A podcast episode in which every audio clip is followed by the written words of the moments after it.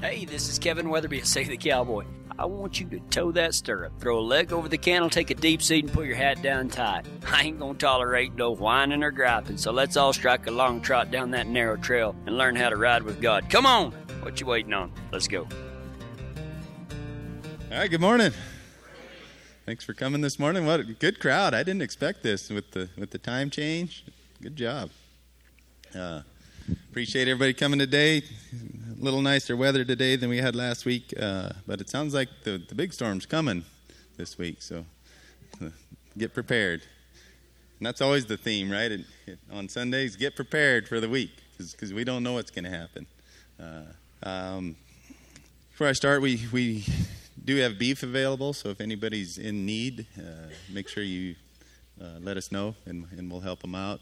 If you're in need, we'll help you out. But if you know of somebody who needs beef, uh, please get them some. So I was talking this week to a to a lady, and I'm trying to get some horses lined up for the summer to ride, and with this weather, it just hasn't been really conducive to doing much. So I'm already behind for the summer. But uh, I was talking to a lady that wanted me to ride her horse uh, for a while, and, and uh, we were talking about some of the issues she was having, and and she just said, "Well, I'm just not a trainer, so I can't do any of this." And and I said, "Well, uh, yes, you are." I said, "Because anytime you're around your horse, you're training them. Anytime that you're in their vicinity." Uh, you're training your horse, whether you're riding them or leading them or, or just standing off, whether you're feeding them, because uh, they are aware of your presence, and they they are responding to you in a way, and and that's training. So if if uh, you know if you're feeding them and they're laying their ears back at you and you walk away, you've just trained them to do that, and you didn't even know it. I said, so you are a trainer. Maybe maybe you're not as good a trainer as what you want to be, but you are a trainer. And I said, you got to start viewing yourself that way. Um, because, you know, a lot of times that's the excuse. Well, I'm not a trainer, so this is why my horse is bad. And, it, and it's, it's not, you know, it's not a viable excuse. We, all, we just have to get better in, at, at dealing with our horses. And so it's funny because this week I also heard the same exact excuse about Christianity. Well, I'm not, you know, I'm not uh, trained in Christianity, so I can't serve. Um, well, that's not an excuse either, okay? Because because uh, that's my topic today is is is getting trained up in Christianity, and and how do we do that?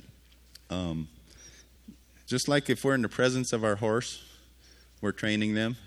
If we're in the presence of God, we're getting trained. Believe me. Okay. Have you ever have you felt? Has anybody this week felt like God was training on them a little bit? You know, yeah, big time.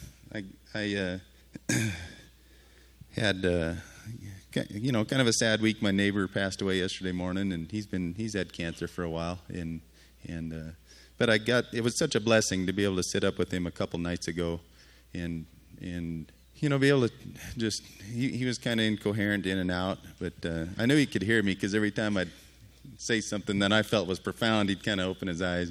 I'm like, "You're you know, one thing he couldn't do is he couldn't tell me to leave. I had a captive audience, and and uh, and uh, but uh, I think back on just a few years ago, I couldn't and wouldn't have done that. Uh, wouldn't I wouldn't have been able to sit there with him and, and talk to him about Jesus and, and just talk to him about things because uh, I'm not sure he was a believer.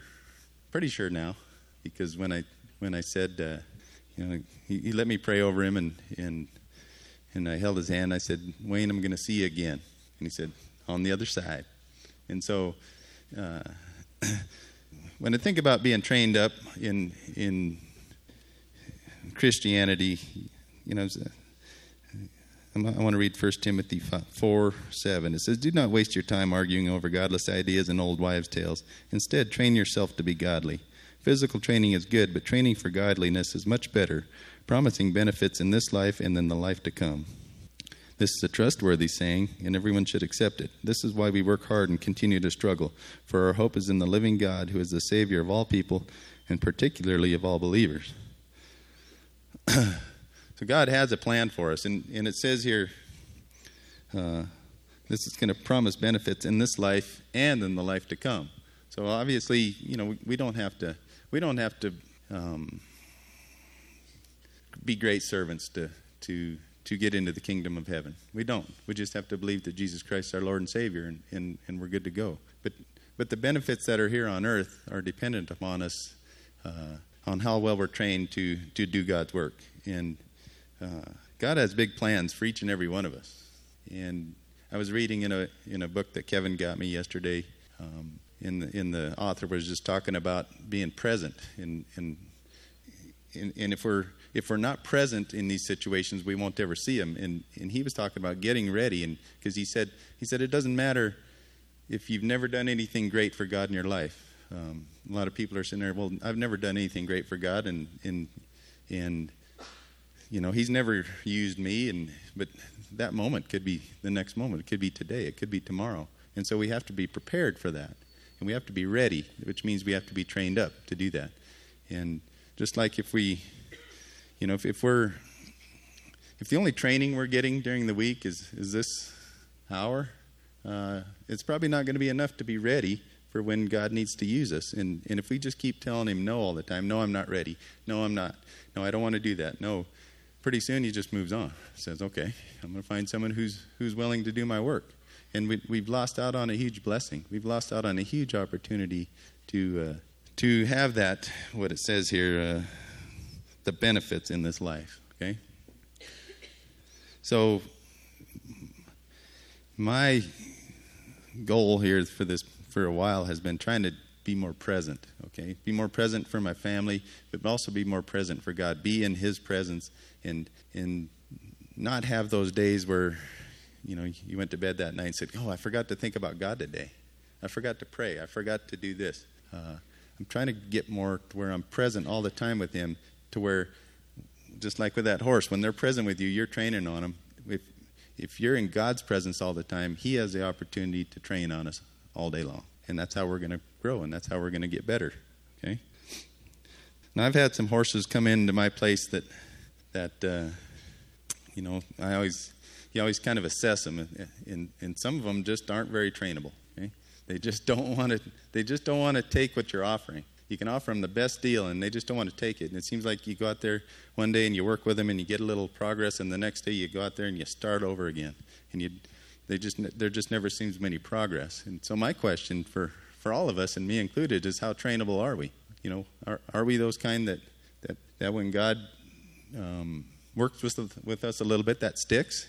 And, and, and then the next day he can build on that? Or are we the kind that God works on us a little bit and then the next day he's got to start completely back over? Do we, does he have to start over? Bless you. Does he have to start over every Monday? You know, with this, uh, are we progressing? Are we the same uh, at the same stage we were a year ago? Are we at the same same stage we were two years ago? Because yeah. if we're if we're not, then that means we're obviously not very very trainable. And uh, you know, I think back on on uh, David. David was uh, very had very humble beginnings. He was a, sh- a shepherd. In in the cowboy world, you can't get any lower than that, right? Uh, but he, he, he God trained him to be a leader of men through first being a leader of sheep, for for being a caretaker of men, for through first being a caretaker of sheep. And he had very humble beginnings, and he became a king. So it doesn't matter where you are. If you think you're well, well, I'm just too far down here on the rung to to do great things for God. He's training on you every day because you're going to do something great for Him eventually. Bless you. Uh, so I think it's I think we all need to assess where we are in, in our Christian training and, and see if if uh, first of all are we trainable and, and where are we? Are we are we uh, are we open to that? Are we in the, God's presence so that He can use us? Or are we just kind of out on the edge kind of hiding hoping that He doesn't see us and hoping that we don't have to get involved. Um, you know, a few years ago, there's no way I'd have been up here talking to you uh, about anything, much less about our Lord and Savior Jesus Christ. So, so I'm a living testament that He can take very little and and raise it up into something. Okay, so that's my hope for all of us that we can that we can get uh, get trainable for God. I'm, I'm going to pray. Thank you so much for this morning and, and all these people who got up early today to come and hear your word, Lord. And, come and uh, praise you and worship you and fellowship with each other. I just want to pray for the soul of my neighbor Wayne and, and, and all those who have passed that that uh, that Lord that they would find salvation in you and, and that are in heaven with you living in, in glory right now. Just ask you to be with Kevin and on all those who lead in the church that you'd keep them fresh and you'd keep them uh, motivated and keep the faith in them.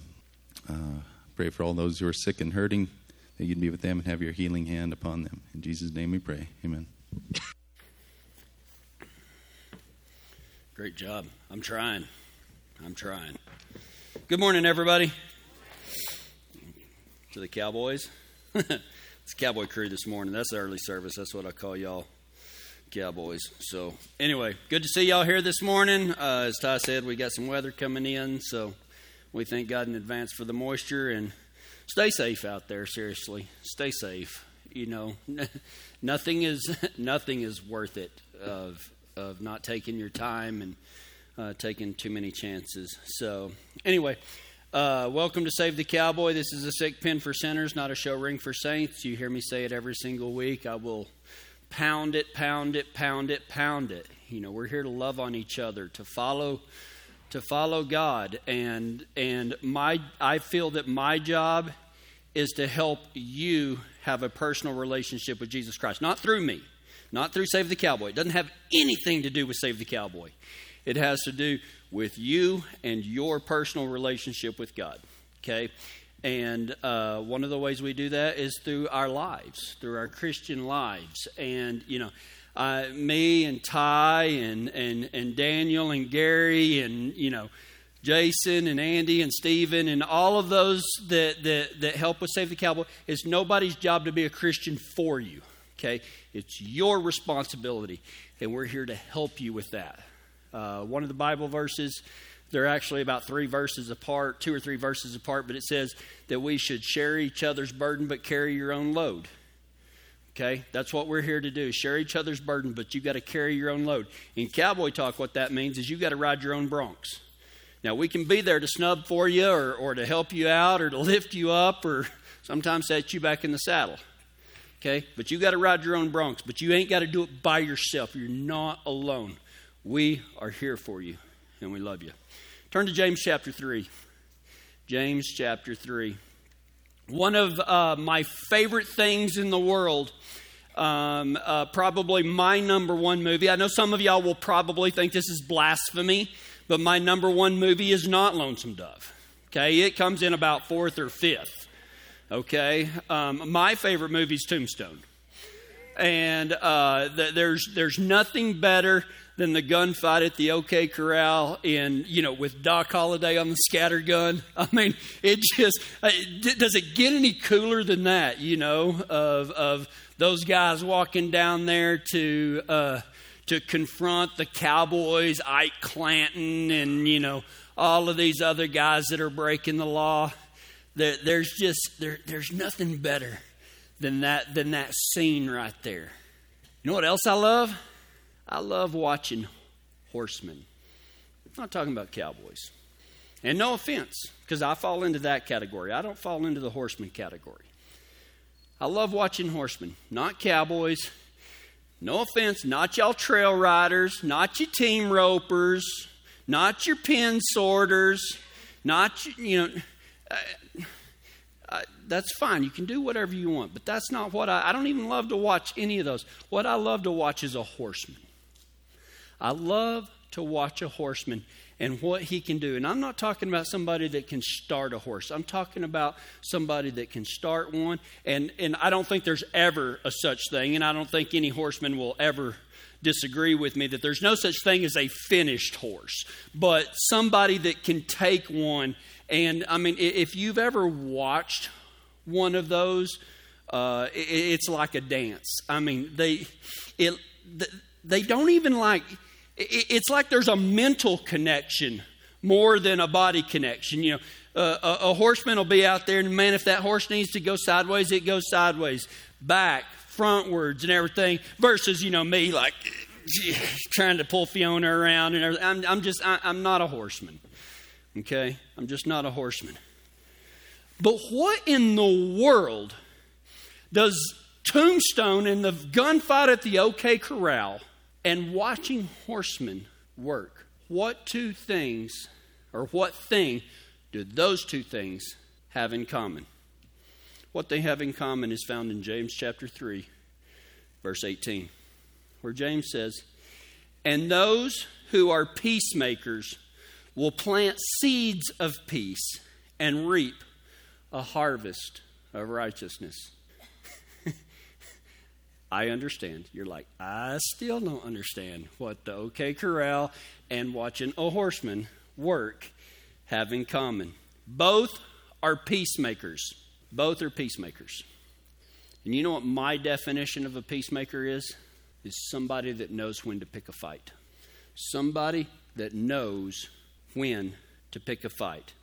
In the context of peacemakers, they know when to pick a fight to ensure peace. That is the goal. Peace is the goal. Not proving you're right, not proving your superiority, not proving anything, but only striving for one thing, and that is peace. That's what a peacemaker does. Peacekeepers will avoid a fight in order to pretend there is peace. Listen to that again. Peacemakers know when to pick a fight to ensure peace. But peacekeepers, which is the opposite of peacemaker, peacekeepers will avoid conflict in order to pretend that there is peace. You know, when Virgil, Wyatt, and Morgan and Doc walked down the street to confront the cowboys in the movie Tombstone, they don't do it to prove a point. They want peace. There, there, there's a stipulation because of all the violence and all the bloodshed and everything. It has reached a point that they say, you know what, when you're in town, you can't have loaded weapons. And everybody's abiding by it, but these guys come in and they're drunk, they're hungover, and, and they've got guns and they're not going by it. And Virgil says, Man, we got to go down there and stop them. And Wyatt's like, Just let them get over it, it'll be okay. You know, Virgil, I mean, Wyatt is actually trying to be the peacekeeper. He's like, Let's avoid the conflict. We don't want anybody getting hurt. And Virgil is like, No, right is right. And then the loyalty of his two brothers and Doc show up. They go down there to pick a fight, not to cause violence, but to ensure peace. In the horse world, the difference in a rider and a horseman is that a horseman knows when to pick a fight. See, a, a lot of times I, I, I really don't know. You know, you, you watch a really good horseman. If the horse starts doing something that it's not supposed to, they'll know why it's doing it. Sometimes it's because the horse is unprepared. Sometimes it may be because the horse is hurt. Sometimes it may be because the horse is scared. Sometimes it might be the horse is acting up because she's a gray mare. A horseman knows the difference. Okay? A horseman knows the difference. All I know is she's a gray mare. Okay? But a horseman knows when to pick a fight. I mean, one, of the greatest horsemen that I personally know and he would probably never call himself that, is Ty. You ride with Ty, and you're riding along, and everything's going good, and then Ty is in a knockdown drag out over here with his horse because it didn't do something that he knows it should do. But other times, I've seen a horse act plumb silly with Ty on his back, and he's just as calm and just reassuring because he knows why the horse is doing it. They know when to pick a fight. That is the difference between a peacekeeper and a, pre- and a peacemaker. James chapter 3, verse 18. And those who are peacemakers will plant seeds of peace and reap a harvest of righteousness. Or maybe another way we could say that is good living. But whenever I talk about picking a fight, if I said about picking a fight, most of us automatically assume that we're talking about with somebody else. When it comes to peacemaking, I'm not talking about starting a fight with somebody else. I'm not talking about loading up your own version of, of you know, a scattergun and going down to confront the cowboys down the long, dark alley, okay? When I talk about picking a fight, the one that we need to learn to pick a fight with watches you brush your teeth in the mornings watches you comb your hair. It's that one that lives inside of us that causes all the problems. It's our sinful nature. We, as peacemakers, and if you are a follower of God, you are commanded to be a peacemaker, not a peacekeeper. And too much these days, there are Christians just trying to keep the peace instead of make the peace, and they're not, they don't have the guts or any other word that fits your way of thinking to pick a fight with themselves and get some stuff straight. See, verse 18 is the last verse of James chapter 3. James chapter 3 is not a long, ver- a long chapter, it's 18 verses. And the very last verse says, And those who are peacemakers will plant seeds of peace and reap a harvest of righteousness. Do you know that's the only time is in the very last verse that peacemakers is ever even mentioned. It's like James is talking about stuff and talking about stuff and talking about stuff, and then all of a sudden you realize that all along he's been talking about how to be a peacemaker. And in verses 1 through 12, we actually talked about it last week, is he talks about controlling the tongue. He doesn't talk about controlling somebody else's tongue. He talks about you controlling your tongue and what you say. Verses 1 through 12 has only to do with controlling your tongue. He says that it's that, that that little muscle in our mouth has the power to build up or destroy. It's a, it's like a spark that can start a forest fire or reap a harvest of righteousness. Verses 1 through 12 have to do with controlling the tongue. Verses 13 through 17, which is all but the last verse, have to do with wisdom. And when you put all of this together, James is telling us how to be peacemakers and how we can pick a fight with ourselves to become who God has called us to be, to follow His way, to follow His trail, to do things the way God says to do them. But our fight isn't against or with others, it's with ourselves. It starts in here. It doesn't start with, with you know, me against Ty or even me with Ty. It starts within ourselves. A good horseman will tell you that controlling a horse is easier than controlling yourself, which you must do the latter before you can do the former. If you can't control yourself, you'll never be able to finish that horse. Standing up to Ike Clanton is easy compared to standing up to yourself. So, how do we begin the peacemaking process? Well, James, the half brother of Jesus, says that wisdom is the foundation of peacemaking. In James chapter 3, verse 13, we're going to jump back eight verses from 18 to 13. James says, If you are wise and understand God's ways, if you are wise and understand God's ways, Prove it by living an honorable life, doing good works with the humility that comes from wisdom. Wisdom is the foundation to peacemaking. And he gives one, two, three, four, five things right there that we need to lay the foundation of wisdom. First one he says is prove it. Don't talk about it. Don't do it. That's another epidemic in Christianity is all we do is talk about things. Oh, we're going to, boy, we'll say all the right things. We'll say the right things. You know, God bless you. And, you know, we say all the right things, but we're not proving nothing except that our mouth works. James says if you are wise and understand God's ways, prove it. Quit talking about it. Do it. You know what the biggest deterrent to wisdom is? is a virus. And I have suffered with this virus for year for all of my 23 years. I have suffered with this virus. I give you permission when you hear me do this, and I'm sure I'll do it again, that you can call me out on it, but I'm going to make the same promise back to you. You know what that virus is? It's called the I know virus. No, it's not Texas virus. That's a vaccine against ungodliness.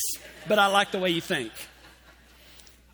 It's the I know virus. When, when, when, when I first started learning ranch roping, you know, I'd get up there and Ty would say, do this. And I was like, I know. It's like, well, why aren't you doing it? Well, anytime somebody's trying to help you, you listen to it. It happens all the time. You, your, your mom or your dad or even your son sometimes will tell you something. You'll be like, I know. Well, if you know it, do it. I know, I know, I know, I know, I know. It is. It's an epidemic, man. It, it's an epidemic. And if I hear you say, I know, I'm going to call you out on it. And if you hear me say, I know, just bite your tongue. No, not really. Not really. Not really. You can call me out on it too. It's a two way street, right? It's a two way street. this is a little aside. I talked about, you know, you can't grow closer to God by beating yourself up. After that sermon the other day, when I come off the stage, Ty said, Well, if you're not going to let me beat myself up, you're going to have to do it for me. So, anyway, that, that, I'm going to beat you up. and you can beat me up too. Iron sharpens iron, right? But you've used it. I know you have. You've used it and you've heard it. You, somebody's trying to help you, and you're like, I know. Well, I know. Well, you should just keep your mouth shut. I know. I bet I say that 14 times a week in social media when somebody acts like an idiot. My wife says, just leave it alone. I know.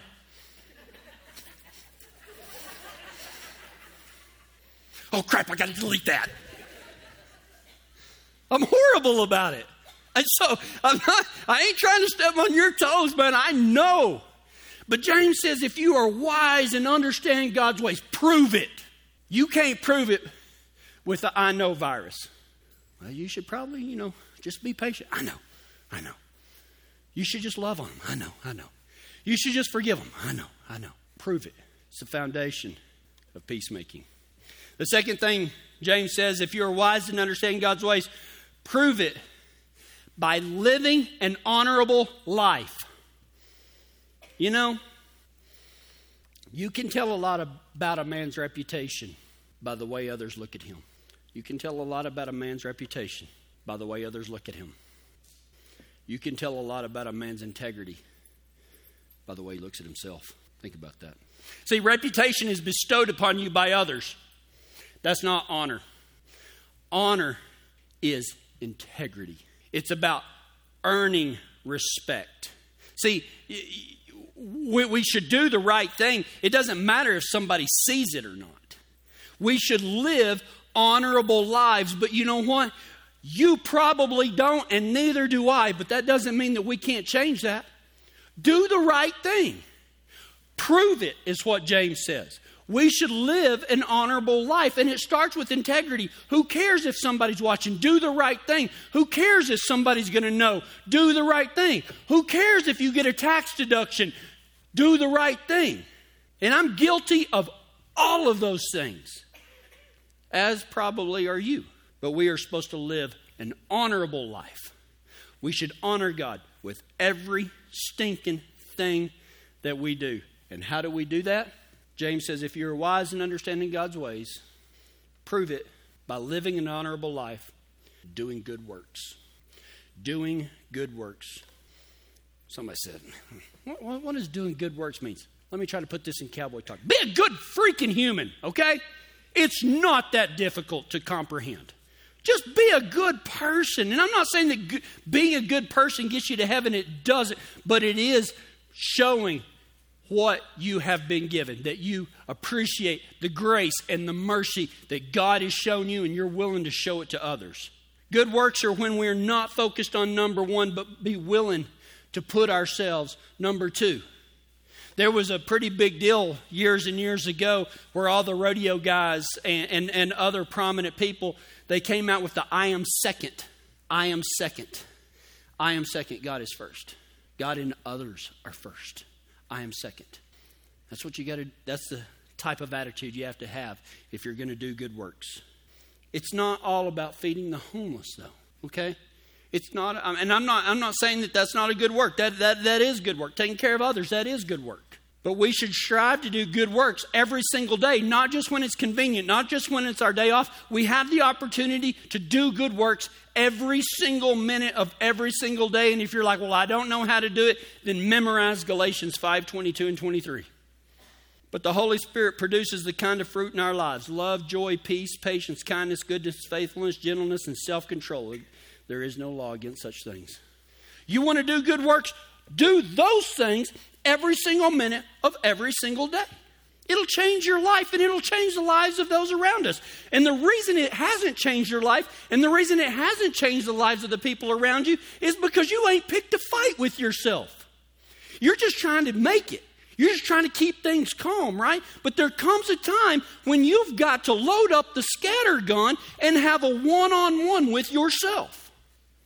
To quit being a peacekeeper and start being a peacemaker. The fourth thing that James says if you are wise and understand God's ways, prove it by living an honorable life, doing good works with the humility. With the humility.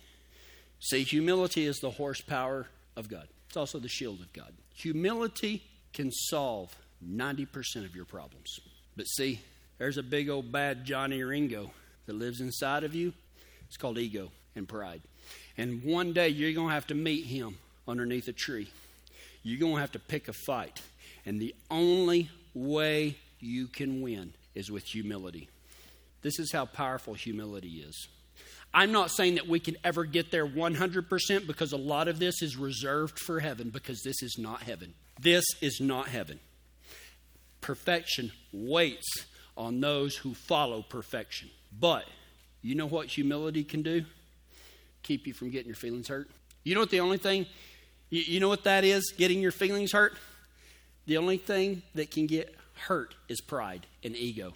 They're like a raw nerve sticking out like a freaking hangnail that you hit on everything. That's what happens when you get your feelings hurt. And I'm the world's worst about it.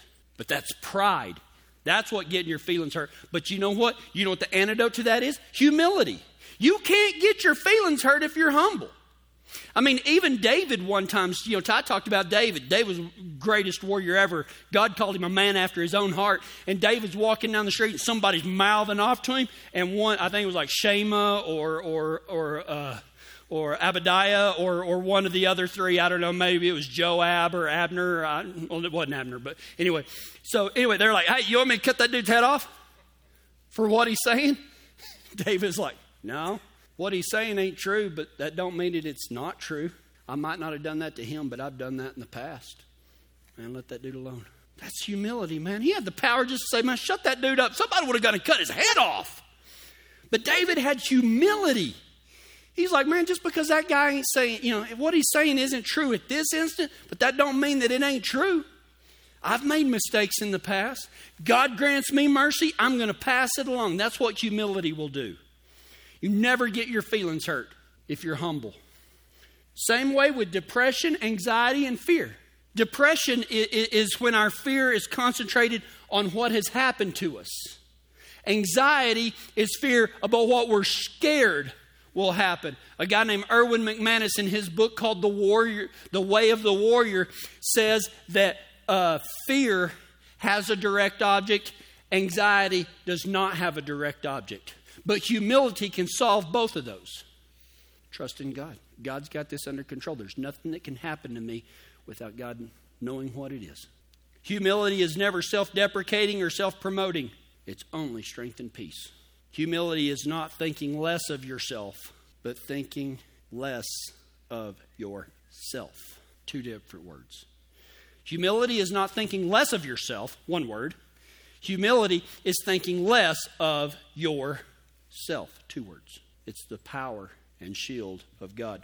Wisdom is the foundation of peacemaking. If you are wise and understand God's ways, prove it by living an honorable life, doing good works with the humility that comes from wisdom. And this is the fifth thing wisdom. James tries to explain what wisdom is, not by telling us what it is, but by contrasting with what it isn't. And he spends the next three verses talking about what wisdom is not. James says in verse 14, But if you are bitterly jealous and there is selfish ambition in your heart, don't cover up the truth with boasting and lying. Selfish ambition. He didn't say that we couldn't be ambitious in life. He said, you shouldn't have selfish ambition. Man, if you if you want to be ambitious in life, be ambitious, man. Rise to the top and then help others. Give glory to God. Nothing wrong with having ambition. He says, but if you are bitterly jealous and there is selfish ambition in your heart, don't cover up the truth with boasting and lying. And that's what boasting and lying does covers up the truth, reveals our own weaknesses. That is not wise. In verse 15, he says, For jealousy and selfishness are not God's kind of wisdom. Man, people say, I just don't understand the Bible. What is there not to understand about for jealousy and selfishness are not God's kind of wisdom? Man, if you're jealous and selfish, man, you need to pick a fight with yourself. You need to have a one on one and get some stuff straightened out. You need to meet beneath an old oak tree and have a mano a mano. But if you are bitterly jealous and there is selfish ambition in your heart, don't cover up the truth with boasting and lying, for jealousy and selfishness are not God's kind of wisdom. Listen to this. For such things are earthly, unspiritual, and even demonic. Man, that's strong. That's strong words from James right there. He just pulled both triggers of his scatter gun. He's like he's saying that bitter jealousy, selfish ambition, boasting, lying, selfishness are earthly, unspiritual, and even demonic. For wherever there is jealousy and selfish ambition, there you will find disorder and every kind of evil. And then he says, But, but, but the wisdom from above is first of all pure. And he'll spend the rest of the chapter explaining what wisdom is. And wisdom is the foundation of peacemaking when ultimately James ends in verse 18. And those who are peacemakers will plant seeds of peace and reap a harvest of righteousness. But the wisdom from above is first of all, first of all, pure. And that is where we will pick up next week. Let's pray. Father, help us to become peacemakers in this world, to, to not shy away from the fight that we need to have with ourselves, because there's an outlaw that lives within each of us that wants selfish ambition, is jealous, boasts. God, it just lies. Help us to walk down the dirt road of our soul and confront the very things that are holding us back from becoming the men and women you have called us to be.